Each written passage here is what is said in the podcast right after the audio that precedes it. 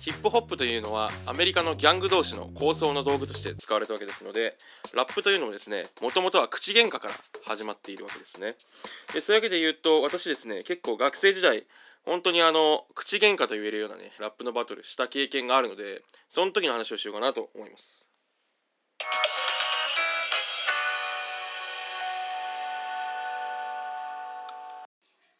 私ですね大学時代にあの親友とね呼べるような男何人かいましたけどそのうち1人がですねあの Y 君という男でしてで彼はですねあの大分出身の男だったんですよね。でえっとなんかすげえ変わったやつで私の大学って大分出身のやつそんなに見かけなかったんですよ。まあ東の大学なんでね。それであの何ていうんですかね結構こう喋り方も「なんとかしよん」とか「なんとかしよん」とかあのふざけてあの「俺はラーメンが食いてえだい」とかなんか言ってたりとかあとはその彼 Y 君って男はねその父親がすごいコミカルな人というかあの床屋さんをされてるんですけどなんだけどそのすごいなんていうんですかねそのこうユーモアのある話をしてくれる粋なね親父さんをお持ちになっていてね Y 君は。でそういうのがあって結構人気がある男だったんですよ Y 君っていう男は。でその Y 君とですね私あのひょんなことからあのシェアハウスすることになりまして大学4年生の時に私がつっても私あの何ですかねえっと一回大学院の入試落ちてしょうがないから留年した1年があるんでそのなんですかねギャップイヤー本当に何もしなくてよかった時にあの Y 君と一緒にシェアハウスしてる時期が半年ぐらいあったと。でえっとですねあのそのシェアハウスしてる時に Y 君と私って2人ともその小説書いててですごい小説家になるのをお互いその夢で持っていてあの暮らしてたんですね一緒に。でえっとそのお互いライバル関係みたいなね感じもあってでえっとそのですね Y 君とあとは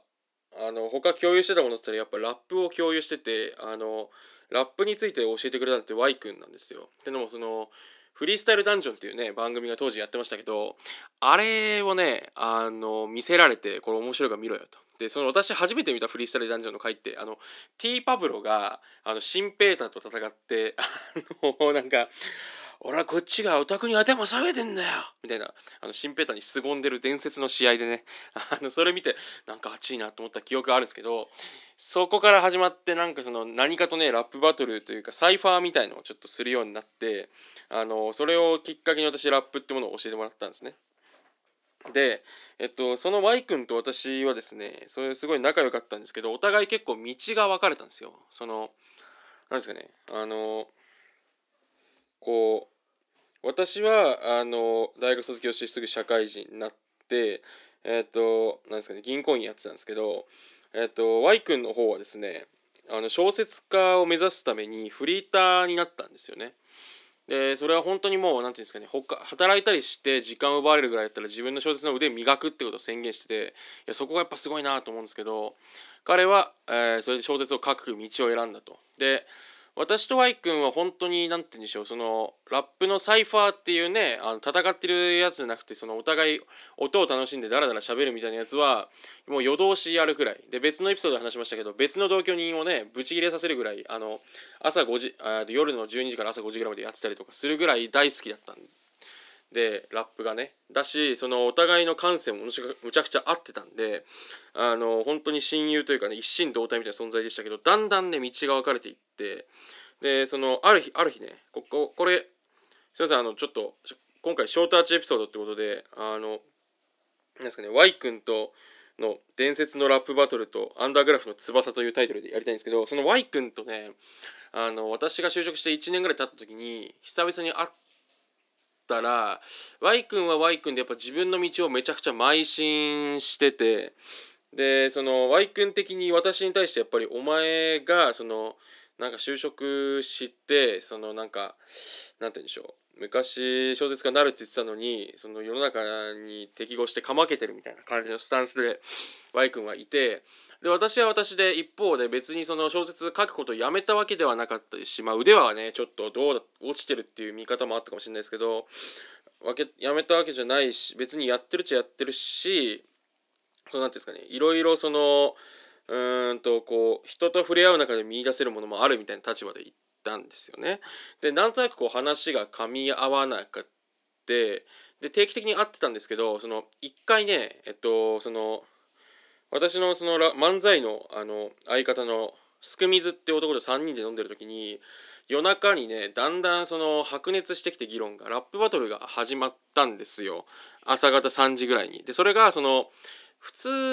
は私と Y 君ってその何ですかねラップバトルみたいな形式はしなくていろいろそのよしな仕事なんか女の子のアイドルこういう子好きだみたいなことを言うラップしかしないのがいきなりガチバトルになってねなんか「ようよう」みたいな「お前なんかその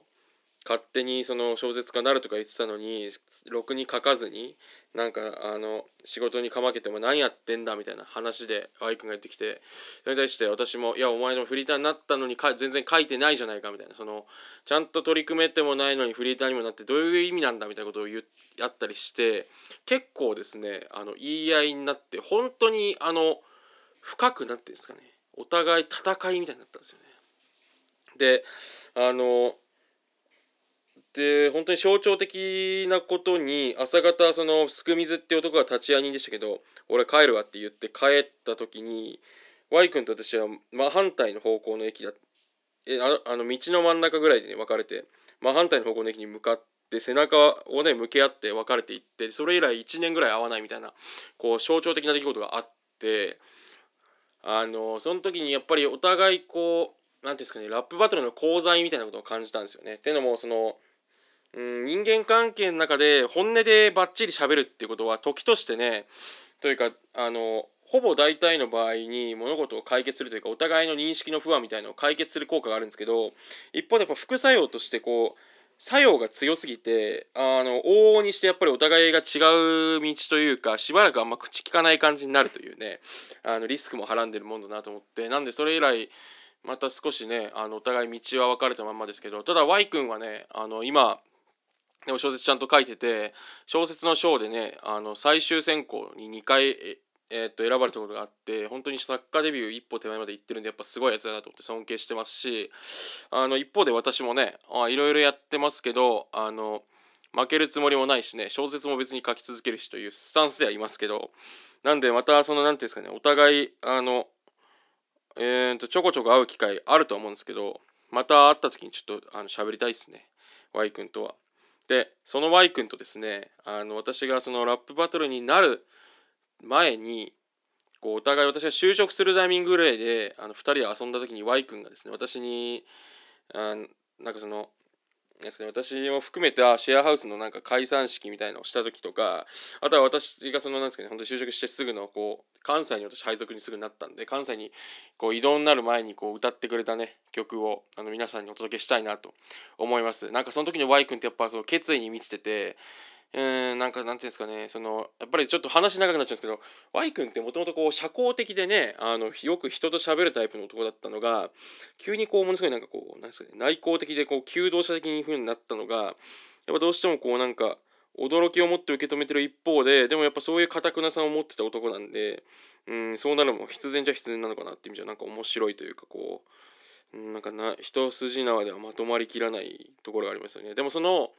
えっ、とちょうど何ていうんですかねそういう道に入っていく前の Y 君が私に歌ってくれた曲です。えっ、とアンダーグラフの翼です。どうぞ。えっ、とすみませんちょっと取り足してるんですけどなんで、まあ、Y 君と私もねあのまあいろいろ離れてはいますけどでもその時の歌の感じを思い出すとやっぱねお互い道はまだ離れてないというかあのお互いはお互いでそんなんですかねやってるぜっていう感覚はありますよね。ええ。ということで、まあ、Y 君のことを私は勝手にあの思いつつ、アンタグラフの翼です。どうぞ。